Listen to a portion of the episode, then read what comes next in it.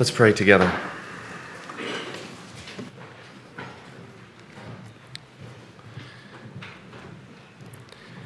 In life and death, Lord, we are yours. And we pray that you would indeed abide with us. And so we pray that you would cause us to abide in you. And we ask that by your word you would enable us to obey the instructions of these psalmists, to bless you, to praise your name, and to hope for the day when the horn will sprout, as you have promised it will, for David, and the king will reign. We ask it in his name, the Lord Jesus. Amen. There's a novelist named Graham Greene who has written a book called The Power and the Glory. And the book is set at a time in, I think it's Mexico. He never really spells out exactly what country it is. I believe it's Mexico. And a totalitarian government has come in and tried to stamp out Christianity altogether. And the main character of the novel is a priest. He's a priest who survived the executions. Somehow he escaped. They, they rounded up the priests, and the ones that wouldn't take a wife and abandon the priesthood, uh, they lined them up against a wall and shot them. And the government is chasing this guy. The government is looking for this guy everywhere. And between his own weakness and the difficulties of the time, he has become an alcoholic.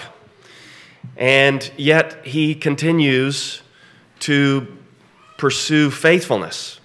And his he's referred to as a whiskey priest. And, and what's remarkable about the novel is that you really come to respect the whiskey priest. He's not just an alcoholic, he's, he's someone who has committed fornication and has a child. And he is so broken and so shamed by his sin and so aware that he's a bad priest and so, everybody that he goes to, there, there are all these people that still want to practice Catholicism, even though the t- totalitarian government has tried to stamp it out.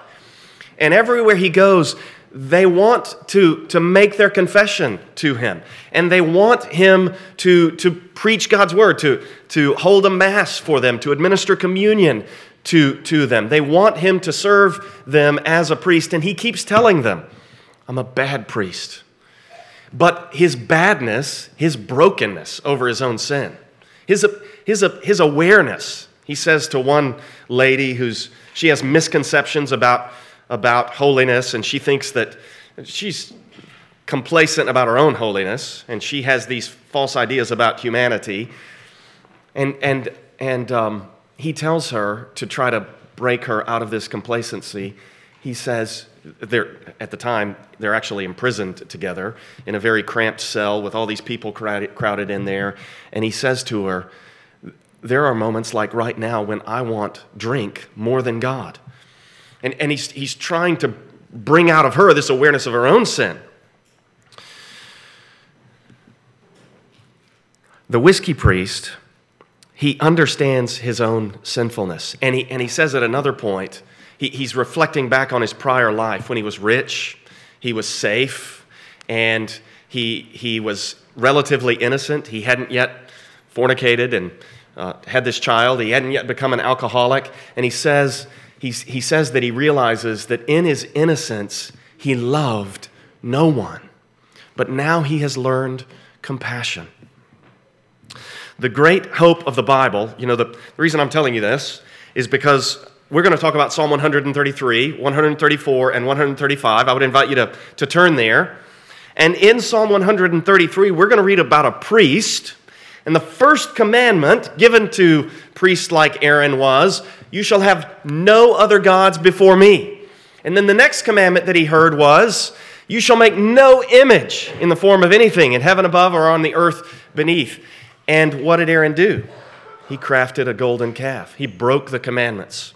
And, and I'm going to suggest that in these, in these three Psalms, Psalms 133, 4, and 5, we are going to see a hope for a renewal of the priesthood beyond the judgment, beyond the fall of God's wrath that cut off the line of priests, that brought an end to Israel's worship, and, and a hope that includes the resurrection of the dead, which the, the whiskey priest, he's a fic- fictional character, but he believes.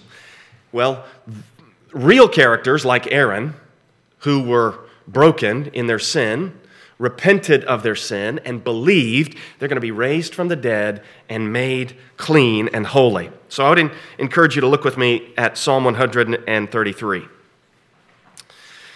as we begin here, let me just draw your attention to the fact that 133 and 134 are the last of the songs of ascent. So you don't see a song of ascents on 135 or any of the rest of the songs.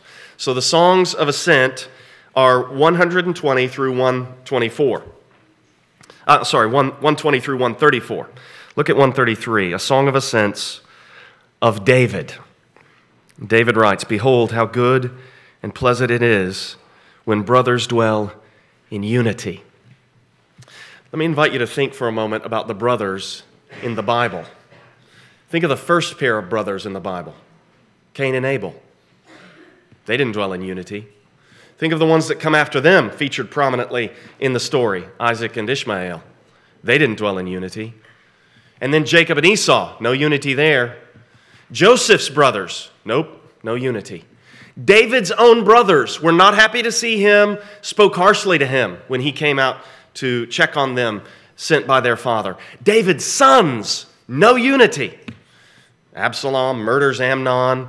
Adonijah tries to kill, steal the kingdom from, from Solomon. No unity among those brothers. Psalm 133, verse 1 Behold, how good and pleasant it is when brothers dwell in unity.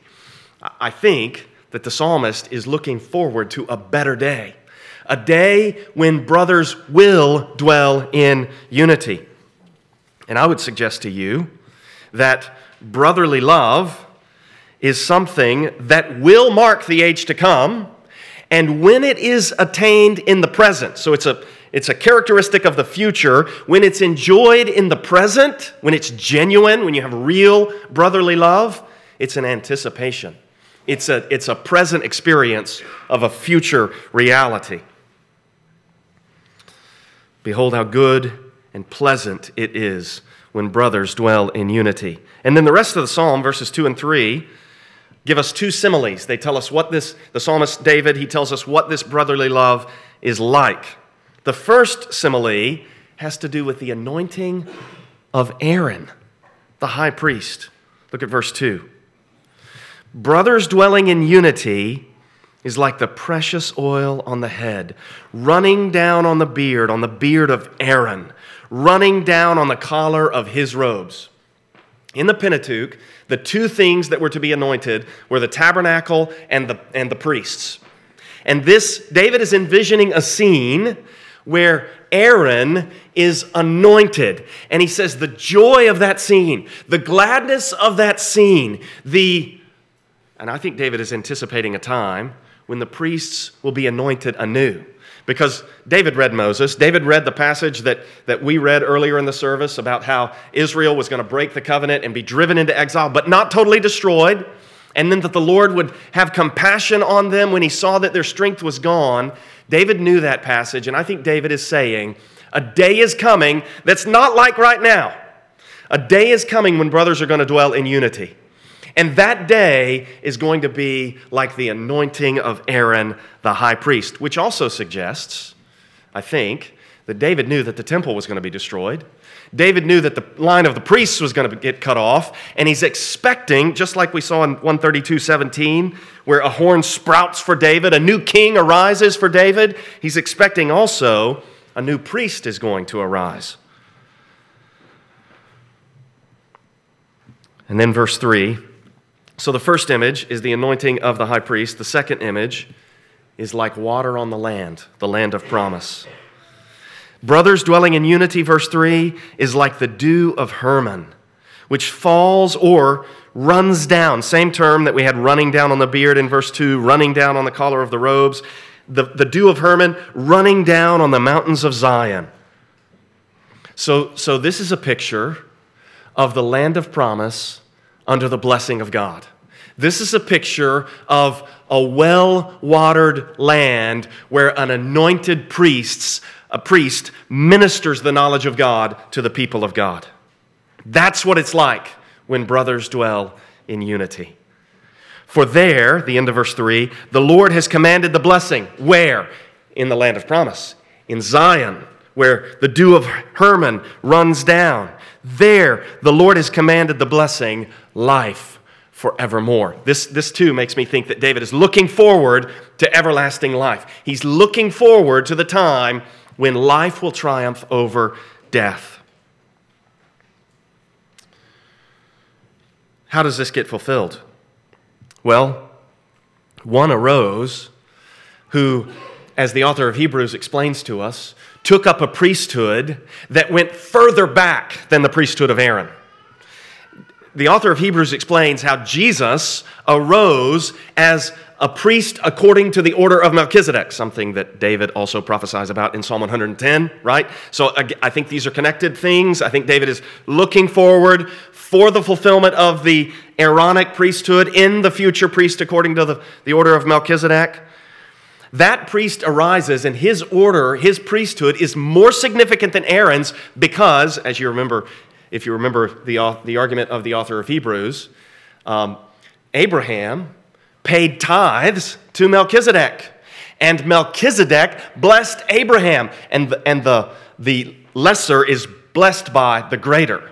So that's his argument that Melchizedek is greater than Aaron and therefore greater than the Aaronic line of priesthood. And so the the, the expected resu- re- renewal of the Aaronic line is fulfilled by the rise of the priest after the order of Melchizedek. The hope for a rebuilt temple is likewise fulfilled in the realization of what the temple itself symbolizes the new heavens and the new earth, where righteousness dwells. And the land will always have the water it needs. And the children of God will be brothers. And there, the brothers will dwell in unity application point from uh, Psalm 133. I'm going to let Peter give us the application. I'm just going to read to you 1 Peter chapter 1 verses 22 and 23. Listen to what he says.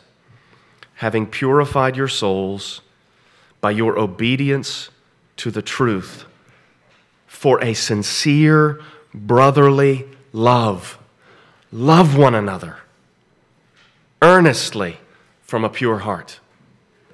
There it is. How good and pleasant it is when brothers dwell together in unity. So love one another.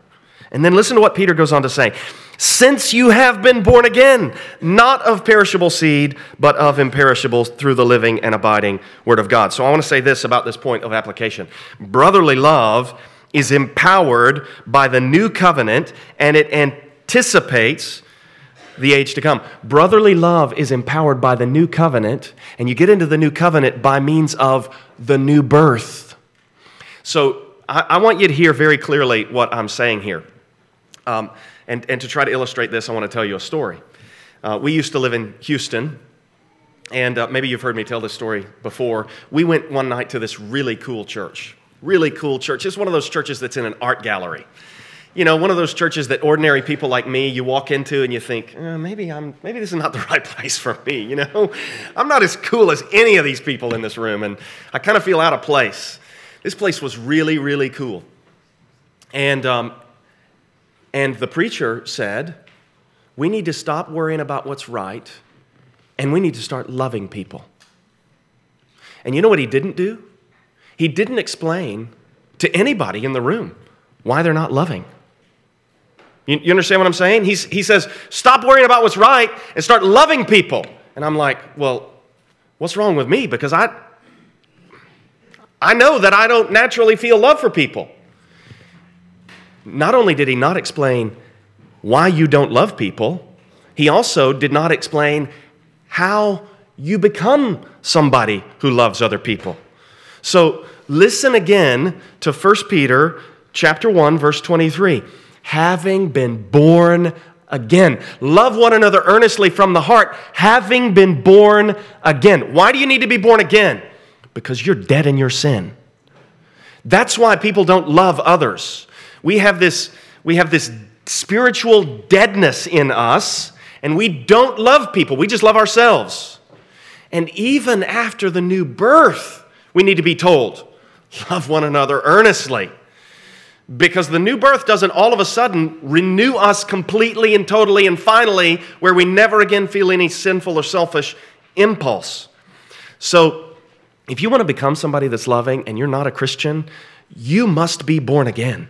You've got to experience the new birth. And if that happens to you, you will find new impulses welling up in you. And you will experience the goodness and the pleasantness of brothers dwelling together in unity. If you say to me, How do I? How do I experience this new birth? I'm just going to quote to you Romans 10 13. Everyone who calls on the name of the Lord will be saved. Everyone, if you feel in yourself, I don't love people, you need to call on the name of the Lord and He can put love for others into your heart. Psalm 134. A song of ascents. And look at the opening words here Come, bless the Lord, all you servants of the Lord who stand by night in the house of the Lord. Uh, only priests could enter into the house of the Lord. So I think we've got a connection between Psalm 133 and Psalm 134 because you have the anointing of the priests in 134, and then you have them addressed standing in the house of the Lord. I think, we're ta- I think the, the psalmist is addressing the priests in Psalm 134 because only the priests could enter into the temple. So come bless the Lord, all you servants of the Lord who stand by night in the house of the Lord.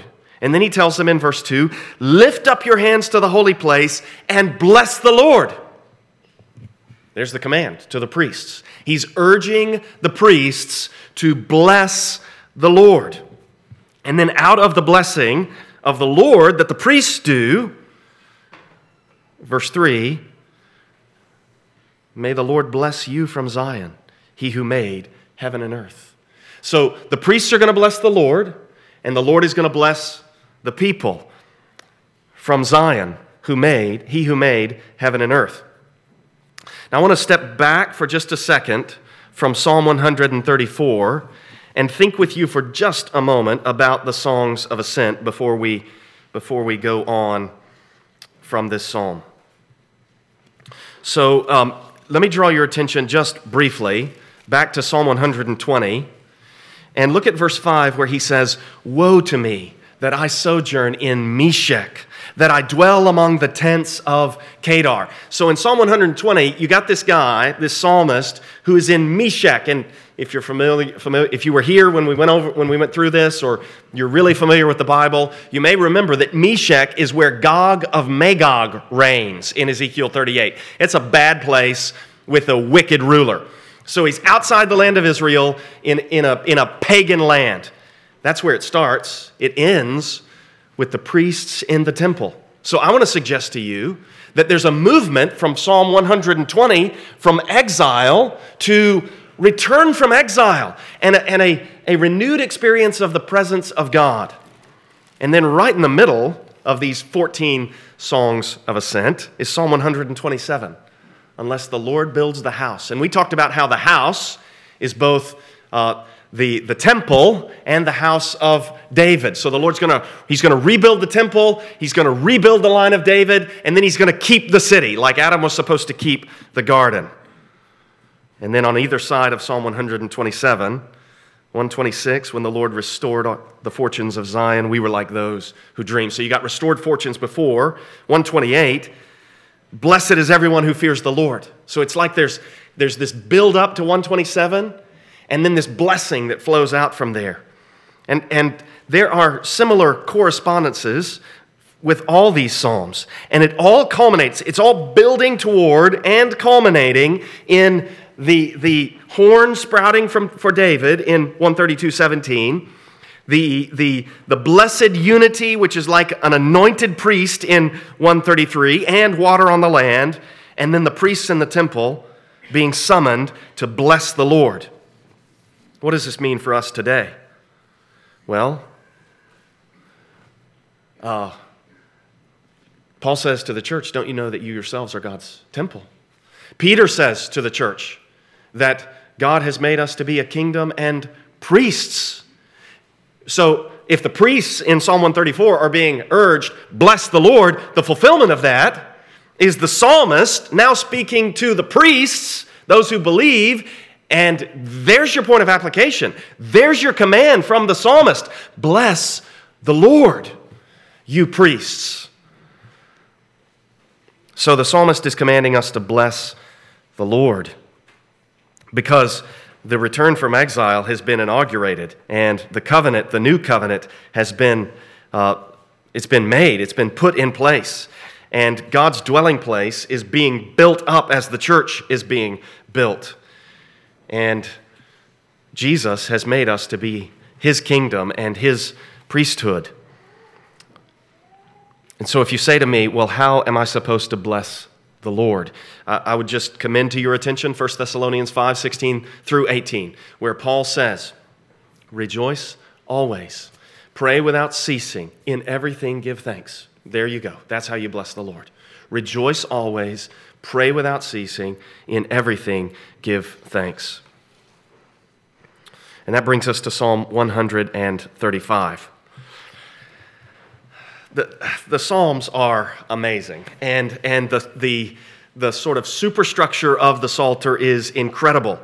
Uh, and, and Psalm 135 is, is beautiful and intriguing. And um, to be honest, you know, if, if you think of the Psalter as like a, a piece of architecture, uh, where I feel like somebody that's, that's staring at a particular uh, formation and trying to figure out what's going on, and I don't feel like I've unlocked what's, what's happening here yet. But I'm in good company because Augustine said basically the same thing. Augustine said about the Psalter, he said, There's got to be some kind of arrangement here, but I don't have it figured out yet.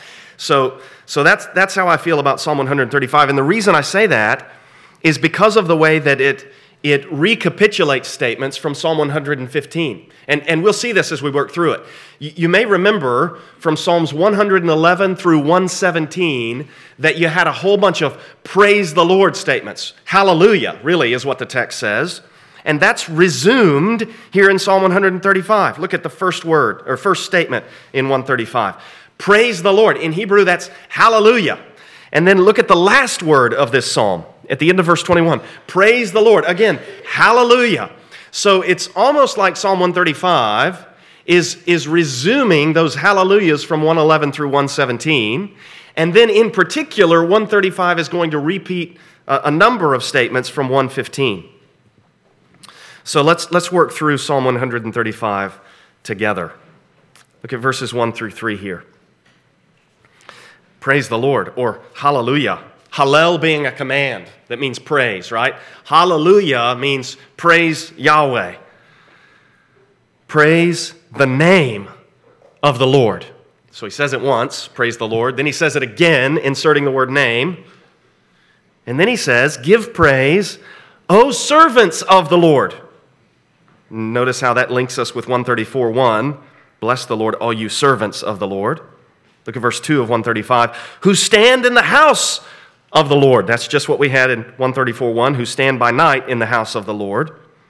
In the courts of the house of our God, 135:2. Verse 3, praise the Lord, for the Lord is good. Sing to his name, for it is pleasant. 133:1 Behold how good and pleasant it is when brothers dwell in unity. Sing to the name of the Lord, for it is pleasant. I think to, to get a feel for what the psalmist is saying here, when he says, Sing to his name, for it is pleasant, we should, especially in light of what he's, what he's going to say, we should contrast the name of the Lord with a name like Molech. You remember that name? Molech is that pagan deity in ancient Israel that people sacrificed their infant children to. They took their babies and they slaughtered them on altars in homage to Molech. So the name of Molech is an abomination. The name of Molech is a name that calls up grief and shame and pain and remorse and death. And it is as negative as the name of Yahweh is good. This is why the psalmist asserts, Praise the Lord here in verse 3 for the Lord is good. He's not like Molech, he's good.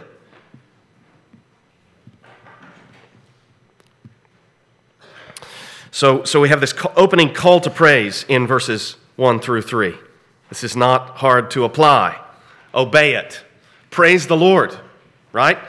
Uh, rejoice always. Pray without ceasing. In everything, good, give thanks because He's good. He's worthy. He's not like Molech. And then in verses 4 and 5, um, the psalmist is going to do two things that are, that are really interesting. The first thing he's going to do in verse 4 is, talking, uh, is he's going to talk about the choice or the election. He's going to talk about God's choosing of Israel. And then the second thing he's going to do in verse 5 is talk about how Yahweh is greater above all gods, greater than all the other gods. Okay, so there's a twofold thing here. The Lord chose Israel, and he's greater than all of the other gods. Look at what he says in verse 4. And notice the word for at the beginning of verse 4. For the Lord has chosen Jacob for himself. This is why you praise. We don't respond to election by saying, well, this is somehow not right. God chose me, he didn't choose other people. No, you respond to election with praise God. Praise God. You see, you see the flow of thought there in the psalm? Praise the Lord. For, verse 4, the Lord has chosen Jacob for himself. Israel as his own possession. Uh, you may remember that Denny in the call to worship read that word in Exodus 19:5. It's also this, this choosing of Israel as, as the Lord's special possession. It's in a number of places. I just want to read you a couple of statements in Deuteronomy. So listen to this from Deuteronomy chapter 7, verse, verse 6 and following. For you are a people holy to the Lord your God. The Lord your God has chosen you to be a people for his treasured possession. Same terminology. Chose, possession, out of all the peoples who are on the face of the earth. And then he explains it was not because you were more in number than any other people that the Lord set his love on you and chose you. You were the fewest of all peoples. But it is because the Lord loves you and is keeping the oath that he swore to your fathers, that the Lord has brought you out with a mighty hand and redeemed you from the house of slavery, from the hand of Pharaoh, king of Egypt. Know therefore that the Lord your God is God, the faithful God, who keeps covenant and steadfast love with those who love him and keep his commandments. And then listen to Deuteronomy chapter 14, verses 1 and 2. You are the sons of the Lord your God. You shall not cut yourselves or make any baldness on your foreheads for the dead. Why does he tell them that? Because that's what the other gods require. You remember that scene with Elijah on Mount Carmel and those, those pagan priests are cutting themselves? Yahweh is good. He doesn't call his people to cut themselves. So Israel shouldn't do it. Verse 2 For you are a people holy to the Lord your God, and the Lord has chosen you to be a people for his treasured possession. So, so you hear the, the choice and then the treasured possession repeated in these texts. And in Deuteronomy 14, implicitly, Yahweh is better than these gods who call their people to cut themselves. And then look at Psalm 135, verse 5. For I know that the Lord is great, and that our Lord is above all gods. So this is significant that we've got election and God, Yahweh's greatness over all other gods in verse 5. Why do I say that's significant? Well, right after this, in verses 6 and 7, the psalmist is going to talk about creation. He's going to talk about God's power in all creation. And it's, it's really interesting to me that the psalmist first talks about God's choice of Israel, and then he talks about God's creation of the world. I mean, it's almost like he chose us in him before the foundation of the world. Texts like these stand behind these Pauline formulations in the New Testament. Look at verse 6.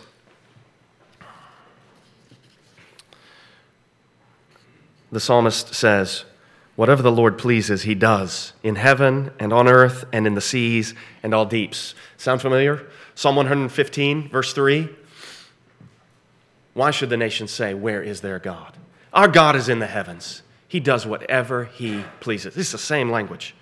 Whatever the Lord pleases, he does.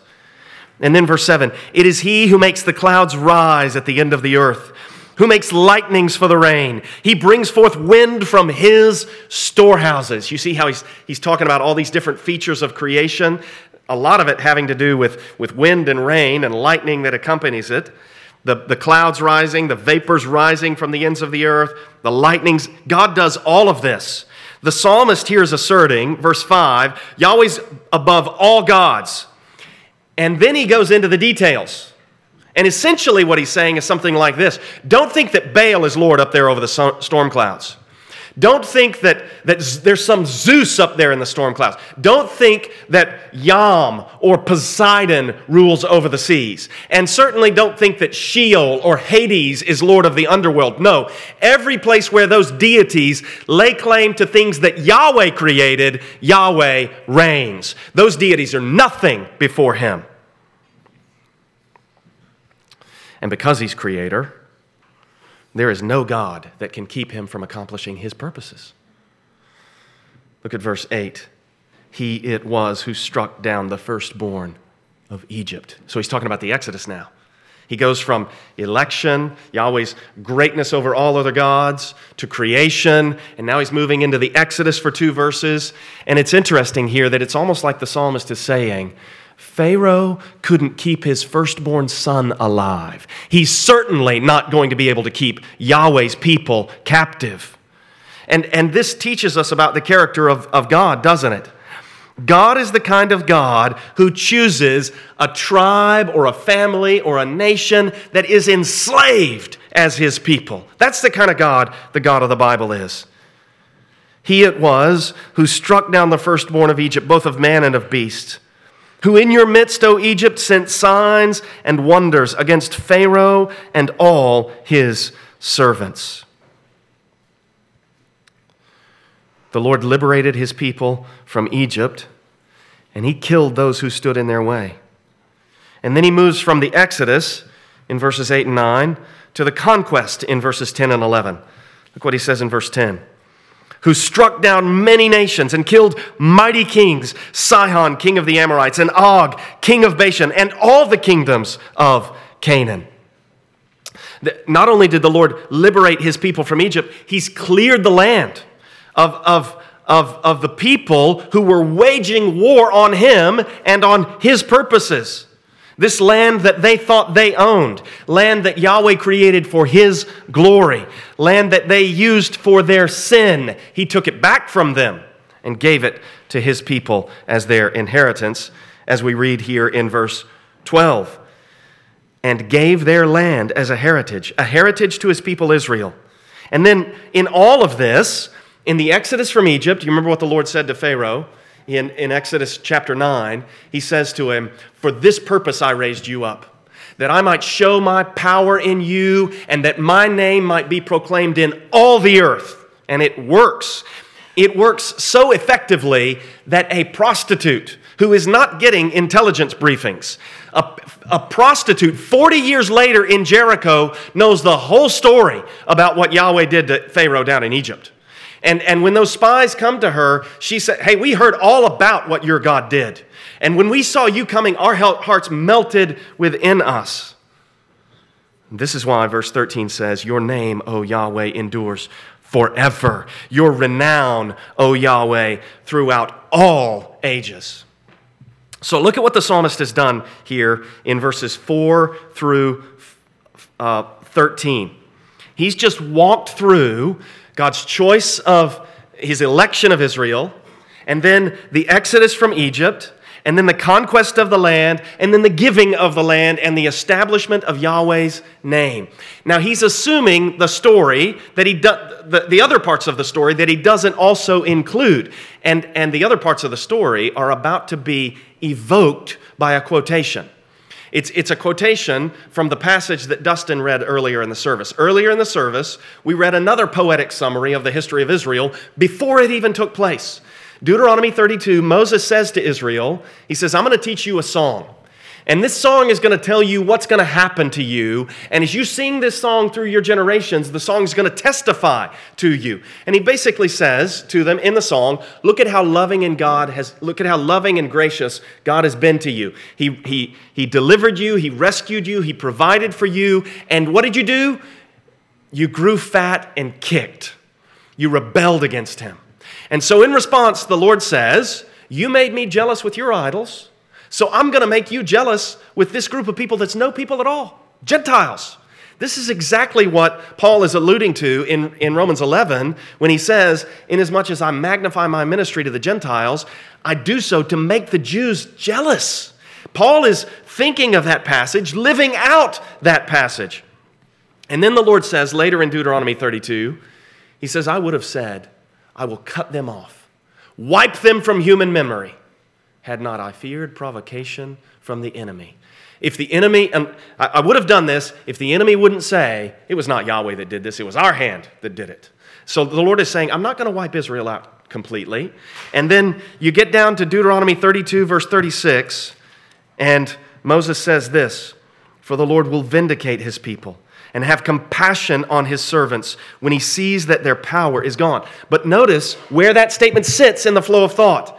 They've been brought into the land, they've broken the covenant, they've been exiled from the land, but not totally destroyed, and the Lord will vindicate his people and have compassion on his servants. Implication new exodus, return from exile, restoration of all good things. Look at Psalm 135, verse 14. I read this verse and I think to myself, I'm not crazy. I'm not just seeing things in the Bible. I'm not just reading in what I want to find. Look at what the psalmist is doing. He's quoting Deuteronomy 32, verse 36. For the Lord will vindicate his people and have compassion on his servants. It is verbatim, word for word from Deuteronomy chapter 32, verse 36. It's like the psalmist is saying, That's where you plug this in on the storyline. This is where this psalm fits. We're talking about the new Exodus and the return from exile and the restoration of all things. And then the next verse in Deuteronomy 32, the very next verse, after he has said that he's, the Lord's going to vindicate his people, have compassion on his servants, look at verse 37. Then he will say, Where are their gods, these idols that they worshiped? Look at what the psalmist does in Psalm 135. He starts sounding, he starts quoting Psalm 115. The, he's taunting them, mocking them. The idols of the nations are silver and gold, the work of human hands, man made malleable metals. That's all they are. That's it. They have mouths, but do not speak. They don't reveal the truth. You won't hear anything from them. They have eyes, but do not see. Those idols, I know we don't bow down before statues in this culture, but we can put in here money, sex, power, influence. Those things are not going to see your distress. Those things are not going to declare the truth to you. They have ears, but do not hear. I mean, I don't know what you want to visualize your credit card, maybe a bill. It has no ears to hear your prayers. It is not worthy of your devotion. Nor is there any breath in their mouths. The Lord, you remember, you remember Psalm 18, quoting Exodus 15? By the blast of the breath of his nostrils, he parted the Red Seas. I mean, I know it's figuratively speaking, right? The Lord doesn't have nostrils, and he didn't part the Red Seas by blowing. That's okay. That's okay. Contrast it with the idols. There's no breath in them, they're dead. They can do nothing for you. They are non living. They are unresponsive. They are non revelatory. They're dead. And then look at what he says in verse 18 those who make them become like them. So do all who trust in them. Those who make and trust idols, they will be dead, unresponsive, implacable, just like their idols unentreatable, and no help to anyone. And so, again, it sounds like Psalm 115. in verse 19 and following. You remember Psalm 115 where he went through the houses? O house of Israel, O house of Aaron, O, oh, you who fear the Lord. He goes through these lists. Look at what he does here in verses 19 and 20. O house of Israel, bless the Lord. O house of Aaron, bless the Lord. O house of Levi, bless the Lord. You who fear the Lord, bless the Lord. Blessed be the Lord from Zion, he who dwells in Jerusalem. Hallelujah. That quotation of Deuteronomy 32, verse 36, in Psalm 135, verse 14, ties the message of all of Book 5 of the Psalter firmly to the eschatological hope, the end time hope of Israel, the vindication and compassion that Deuteronomy 32 36 describes and promises to Israel. Also, the rehearsal of the Lord's choice of Israel anticipates those who are chosen from all nations. He chose us in Him before the foundation of the world. The, the celebration of the Lord's work in creation. Whatever the Lord pleases, He does. Verse 6 In heaven above and on earth and in the seas and all deeps. The celebration of the Lord's work in creation is going to be answered by the Lord's work in the new creation. The exodus from Egypt, he it was, verse 8, who struck down the firstborn of Egypt. That looks forward to what Jesus is discussing on the Mount of Transfiguration with Elijah and Moses. And, and the Gospel of Luke says, literally it says, he was discussing the exodus that he was about to accomplish in Jerusalem. So the exodus from Egypt looks forward to the exodus that Jesus accomplished in Jerusalem. The conquest of the land that we read about here in verse 10, who struck down many nations and mighty, killed mighty kings. That anticipates the coming of the champion on the white horse that you can read about in Revelation 19, verses 11 through 21. The inheritance of Israel, right? Verse 13, he gave their land as an inheritance or a heritage. That's going to be fulfilled in the inheritance that is imperishable and undefiled and unfading that is kept in heaven for you.